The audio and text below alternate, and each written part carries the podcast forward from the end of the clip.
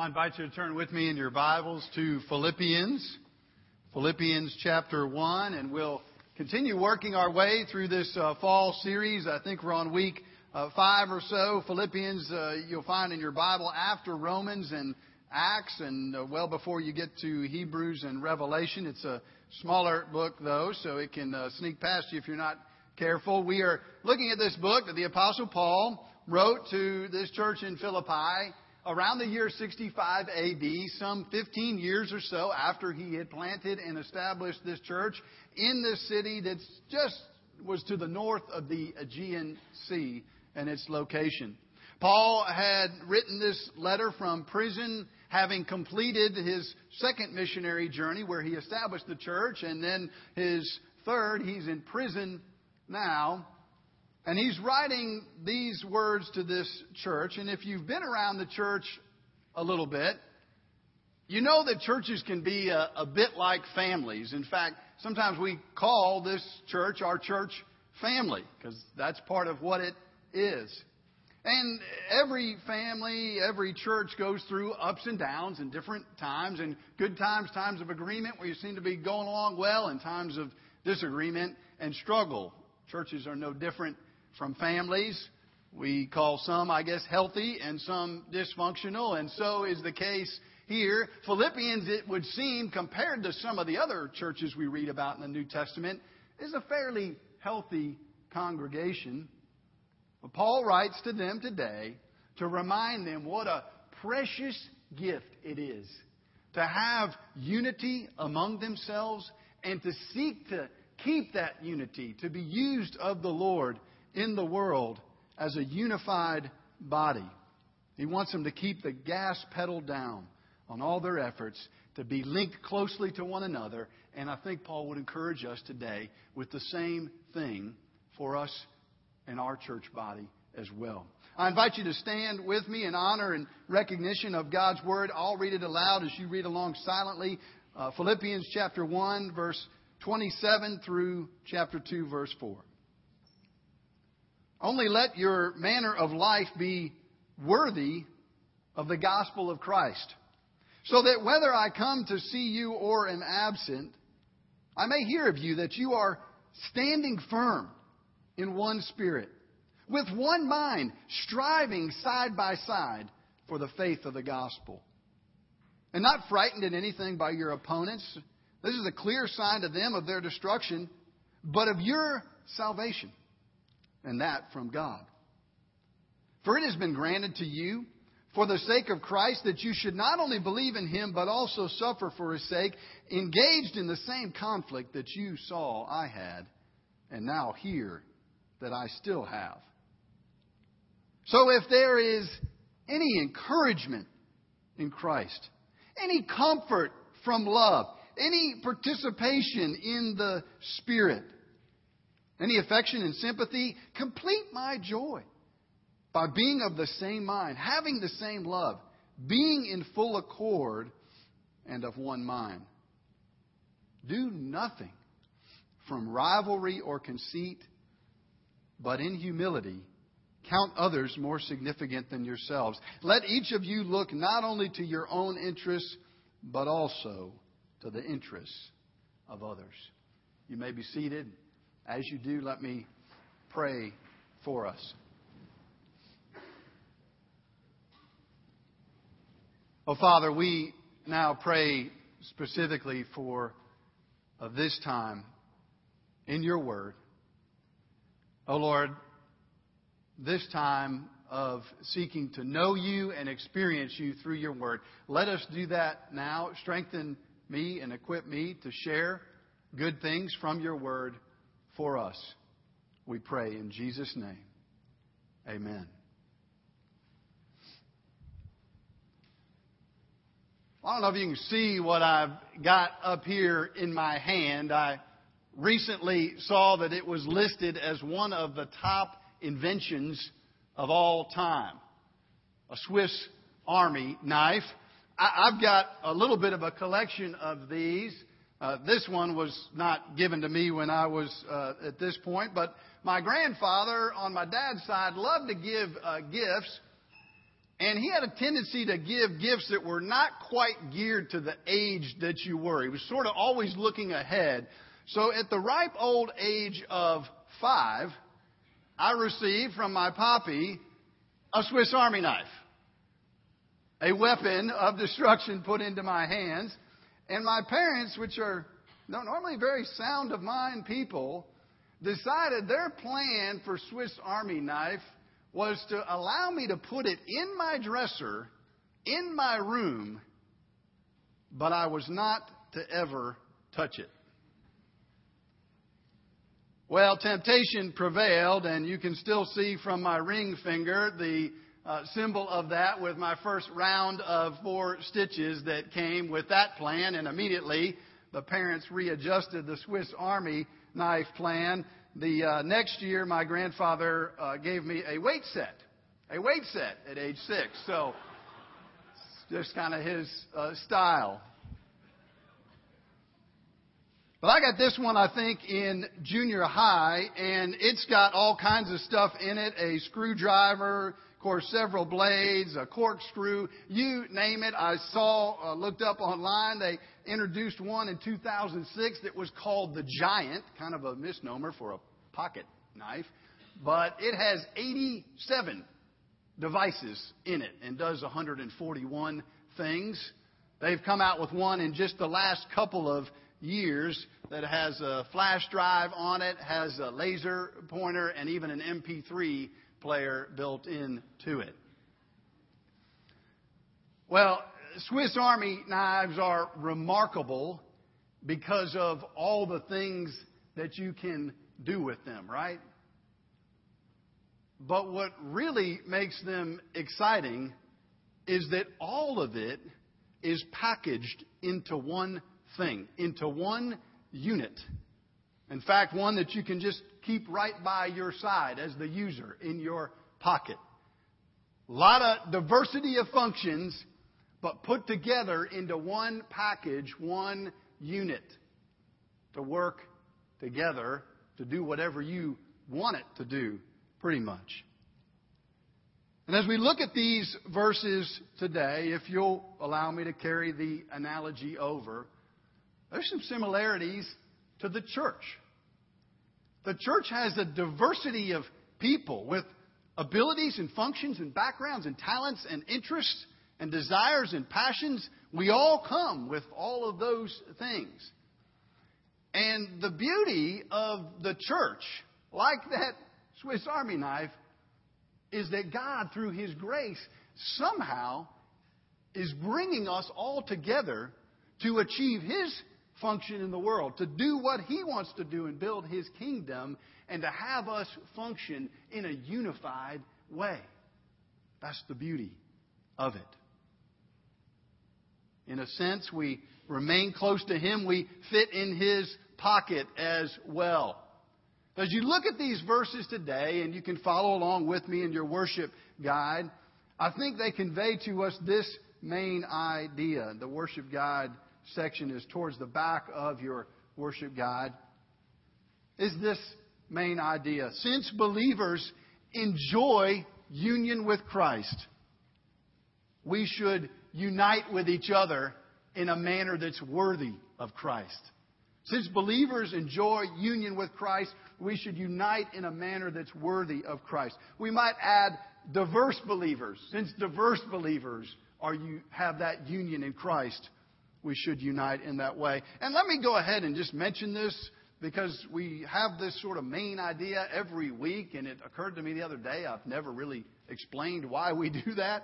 I think some of it's self-explanatory. It's nice to be able to get our thoughts organized, and obviously we trust that God in each passage of Scripture has some main point to communicate to us. But it's also nice to just have something when you walk away from church to be able to say, okay, that's the main thing that we talked about. And you'll notice each week, as we have generally some kind of main idea there, that I try to set it up so that we see an indicative statement, a reality, some truth in the first part of that statement, and then something we're to do, an imperative something we're to believe, some action we're to take, some way we're to grow in the Lord. So too today, believers enjoy union with Christ, so we should unite in a manner that's worthy of Him. We take a look at these verses. We see a theme coming out, and I want to start with this. And that is this idea of our union with Christ. And until we get union with Christ and begin to understand it, then we really can't fully understand the unity that God calls us to. And we don't really have a propelling motivation towards the unity that God calls us to with one another. It's a tricky thing to get diverse people to be able to function together in any organization. Maybe for you, this idea of union with Christ is something you've heard about before. You understand it. You feel like you've got some concept of it in your mind. Maybe it's the first time you've ever heard that phrase today. Wherever we are, even if we are familiar with the idea, we don't really put it into practice in living out that unity with one another, do we? We're either ambivalent towards one another in the church family. Or we might feel like we've got things together. We function just fine as a screwdriver. I don't need to be put together with all those other devices so closely together in that Swiss Army knife. Or we feel like we don't have much purpose at all. Or the baggage or the things in our life make us very concerned that if we got close to other people, they might see that we're just really the toothpick that goes into the end of that Swiss Army knife. Nothing too glamorous. And of course, if we want to be even more honest, as we approach one another and think about how we're supposed to love and work together as a church body, it's easy for us to have a critical attitude towards one another, to look around and prop ourselves up by looking at the things around us, the folks around us, look at their weaknesses and foibles, and then somehow lift ourselves up by evaluating those. So this is a struggle. And the struggle is not just for us to obey some command. God says be unified, so we ought to be unified. It's true. But it actually goes beyond that. And John seventeen highlights this. If you want to turn there with me in your Bible, you can. Matthew, Mark, Luke, and John, towards back towards the beginning of the New Testament. John seventeen says this, and I, I'm actually going to blast, a shotgun blast of verses from the Bible here over the next uh, five minutes or so. So just be prepared. You don't have to look them all up. Some of them, I think, are listed in your worship guide. But let me look at John seventeen first. Jesus says these words in his pre- high priestly prayer, this is called. It's his prayer right before he's about to go and be arrested and be crucified on our behalf. So he's pleading with God for the believers at that time, and he makes it very clear that he's pleading with God for us as well today. He says in verse twenty of John seventeen, I do not ask for these, just, you know, his disciples only, but also for those who will believe in me through their word, that they may all be one, just as you, Father, are in me and I in you, that they also may be in us, so that the world may believe that you have sent me. Verse twenty-two, the glory that you have given me, I have given to them, and they may be one as we are one, I in them, you in me, that we may become perfectly one, listen again, so that the world may know that you sent me and loved them, even as you have loved me. Oh, it's crucial that we have a message to share with the world, that we convey the reality of who Jesus is, that we speak salvation in Him. But Jesus is reminding us here that we are a message. How we function together as a body, our unity and love for each other, speaks a message to the world. Do you believe that today? Scriptures tell us it's vitally important for us. Flipping back to Philippians chapter one, Before we talk about these two things in a little bit more depth, our union with Christ and then our application of it, uniting with each other, verse twenty-seven of Philippians one could be a little bit confusing, could be a little bit challenging. It says, only let your manner of life be worthy of the gospel of Christ. Let your manner of life be worthy of the gospel of Christ. Now, what is that talking about? If you've been around Cross Creek Church at all or paged through your Bible, hopefully you've seen this message that we are saved, we are made right, declared right before God simply by what Jesus has done and by faith in Him. So what is this saying? Living in a manner worthy of the gospel. Well, if we read it as living in a way to earn or merit the gospel, then we're reading it wrong. We're reading it backwards. What the Apostle Paul is saying is that because of the gospel working in our lives, we should want to live in a way that reflects all of that, all of the goodness and grace that God has given us. So live in a manner that reflects the gospel, worthy of the gospel in that sense. Well, what does he tell us are all the benefits in the gospel? Let's take a look at this and talk about this idea of union with Christ. Uh, you know, I... I occasionally uh, try to do jokes in the uh, in the time of our sermon time here, and sometimes they work and sometimes they don't. But today I'm just going to talk about jokes. The "why did the chicken cross the road" jokes are always been amusing to me. They go back uh, to the eighteen hundreds. Actually, began in some magazine. Of course, the first one was "Why did the chicken cross the road to get to the other side?" That was the original. A lot have come along the way since then. Uh, why didn't the skeleton chicken cross the road? Why didn't the skeleton chicken cross the road? Because he had no body to go with him. Because he had no body to go with him. Y'all are slow on that one. Why didn't the duck cross the road? Why did the duck cross the road? To prove that he's no chicken. And then the last one, which is pertinent for today, is why did the mouse cross the road? Because he was stapled to the chicken. Because he was stapled to the chicken. I like that one because when I think about it, I think about our union, our being united with Christ. How are we going to cross through this life? How are we going to move through this life? Only by being linked up, by being attached, by being stapled to Jesus. And indeed, the Scriptures tell us that we are. Look with me at these verses in Philippians, starting in verse twenty-eight. Actually, the end of verse twenty-eight tells us this, that our destruction is, our, our salvation is from God. And then verse twenty-nine, for it's been granted to you for the sake of Christ that you should believe. So this is a gift that's given to us. And then chapter two, verse one, if there's any encouragement in Christ, any comfort from love, any participation in the Spirit. All of these things, all of these blessings that the Apostle Paul is referring to come because of the fact that we've been linked to Jesus. Now take a look at your worship guide if you'd like to. And I want to talk a minute about this union with Christ. The Scriptures remind us in a variety of places that we have been linked, that we've been attached to Christ and what they mean for our salvation. Number one, we are in Christ.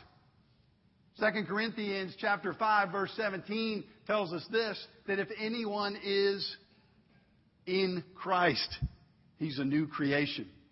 We're in Christ. The Scriptures also remind us in, in Colossians chapter one, verse twenty-seven, that God has made known to us the mystery of the glory of God, which is Christ in you, the hope of glory. So the beauty of it is this.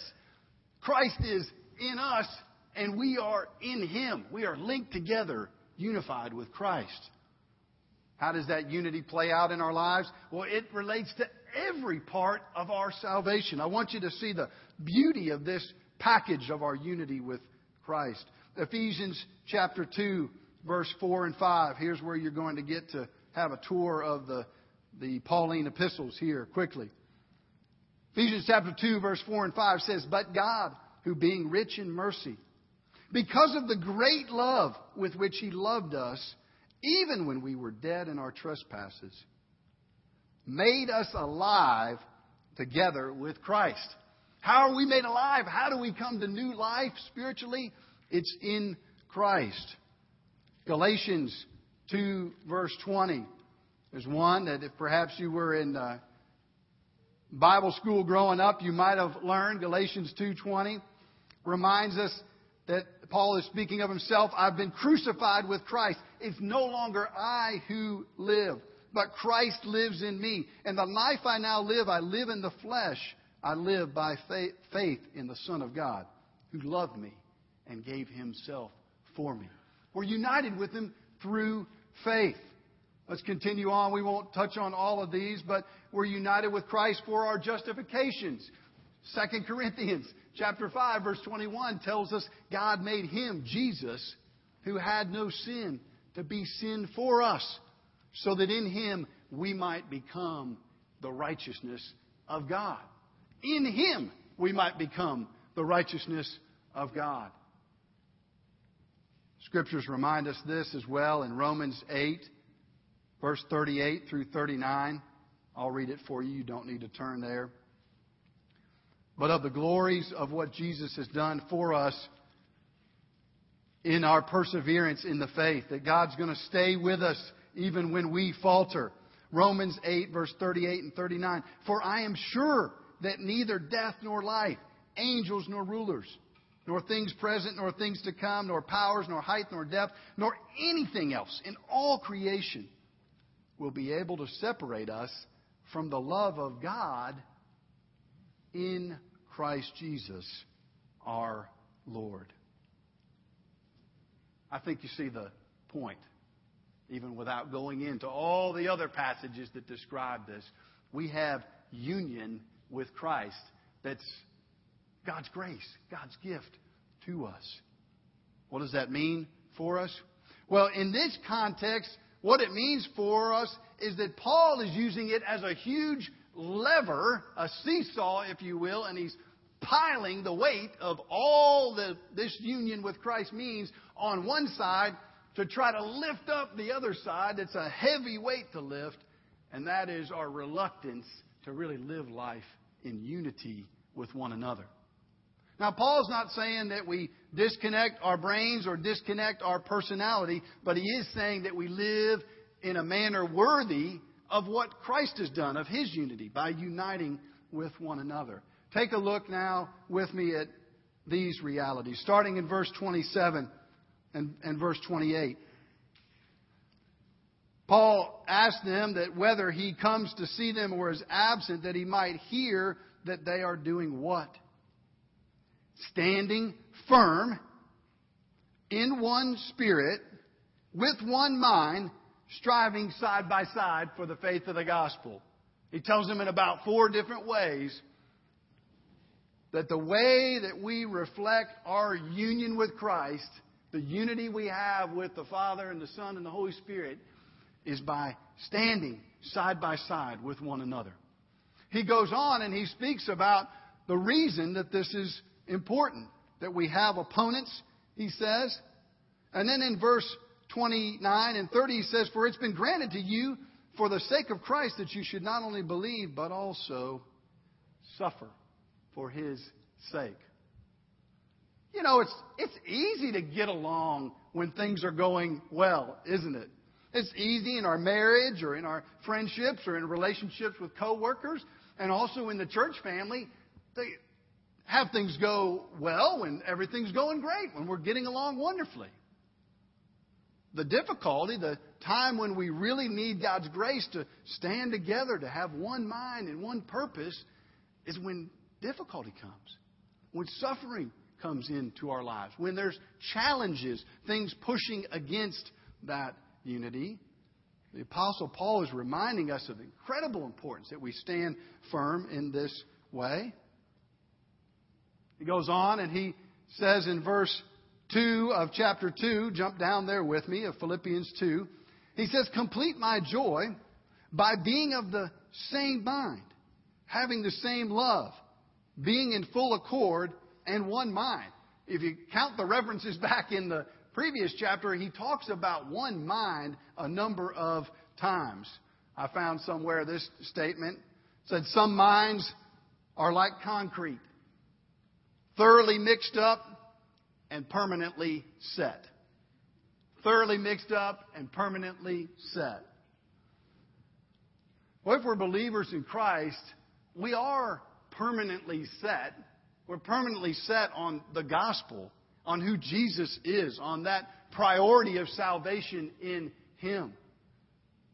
But Lord, help us if we get permanently set on things that we're actually mixed up on. Nobody likes to be shown that they're thinking wrong or even to realize that they're thinking wrongly. The Scriptures, though, call us not to be robots, not to be some uh, uh, detached people that don't have any thinking of our own, but to take our ideas, what we believe, what we think about who we should be as a body, a church family, about where we want to head, and to bring those things together, submit them under Christ's lordship, and ask that by His grace, He show us how to bring them together for His glory. We're to have a single-mindedness as believers. It also tells us that we're to have the same love. I also found this somewhere. It says some Christians are kind and polite and sweet-spirited until you try, try to steal their pews. Isn't that the truth? We can seem to be on the surface so loving, so desirous to be connected, but one little thing. Again, I'm talking about the church today, but think about your marriage relationship, think about friendships, think about work relationships. And sometimes they're built on such a surface and veneer that it's exposed when one little thing seems to be able to jar us off track. You know what the most common form of church planting, of new churches being established in America is? Doesn't usually happen the way that our situation did, being launched out, a daughter church, encouraged to go and begin a new church. The most common way that new churches is, are established in America is simply by people getting fed up, frustrated, or having an axe to grind, or whatever it is, and pulling free from another group. That's how churches are typically begun. It's a great challenge for us to be unified. And the beauty of a church plant family is it draws people that want to engage and want to engage in ministry. That also makes us people that have strong perspectives on who we should be as a church family. So I just encourage us. I'm so thankful for the health that we have enjoyed as a church family, that we really have had, uh, to my knowledge, no significant matters of division.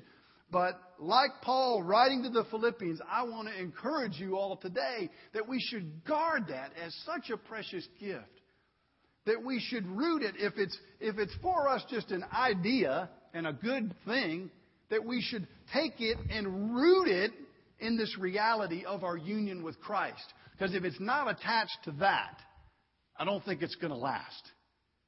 I don't think it's going to last. It's like those first couple dates you go on back in high school or college or whenever, and you don't really know each other. And so the relationship is sort of based on a facade, both of you presenting sort of your best side. And somewhere along the way, hopefully, you come to a reality of something that's maybe a weakness or a difficulty in that other person. And then love, if it's going to be a strong relationship, takes you through that.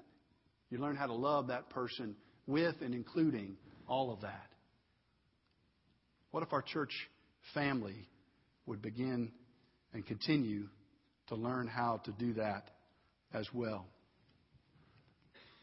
Paul goes on and makes one more statement that I'll highlight, which to me, and this is just probably an indictment of my own pridefulness, to me is one of the most challenging statements in the Bible. You kind of got to read over it again. It's listed here in our passage today. He says, in humility, consider others. And this says more significant than yourselves. The N I V one's a little more challenging. Consider others better than yourself. Consider others better than yourself. I think we'll begin to know that all of the reality of the union of Christ and our salvation is beginning to work in our hearts and lives when we start to actually do that.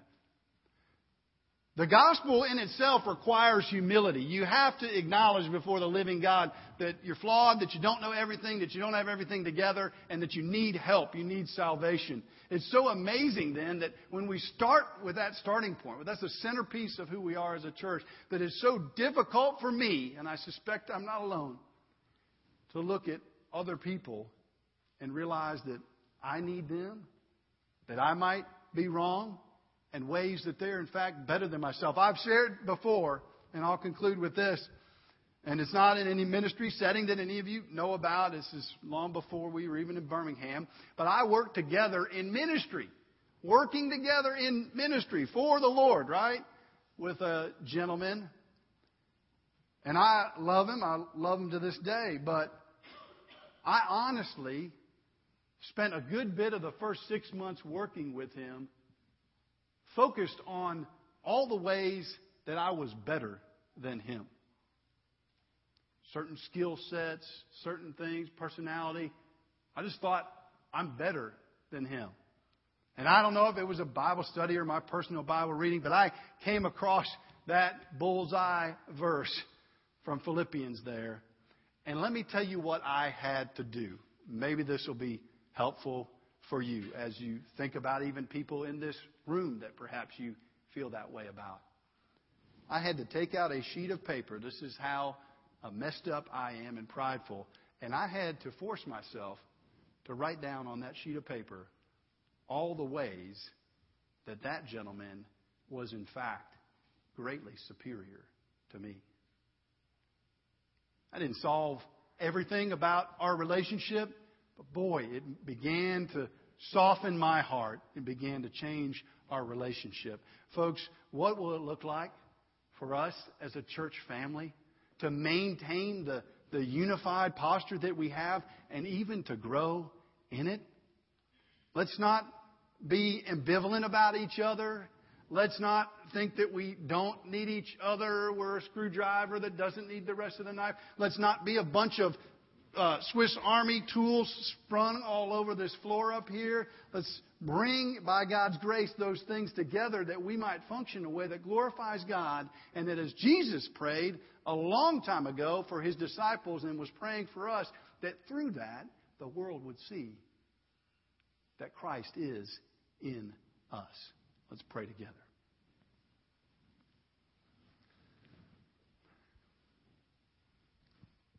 Oh, Father, we need your help.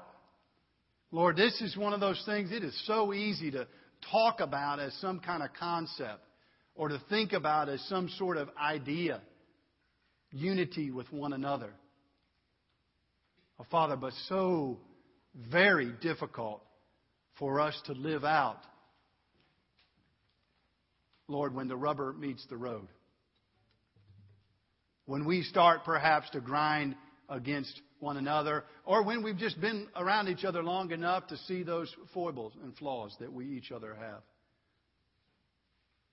Oh Lord, let us continue to emerge as a church from the honeymoon phase, and let us grow into a mature love for each other. And Lord, I sincerely pray that as we seek to do that, that the Lord would see the light of you shining through us. We pray this in Jesus' name. Amen.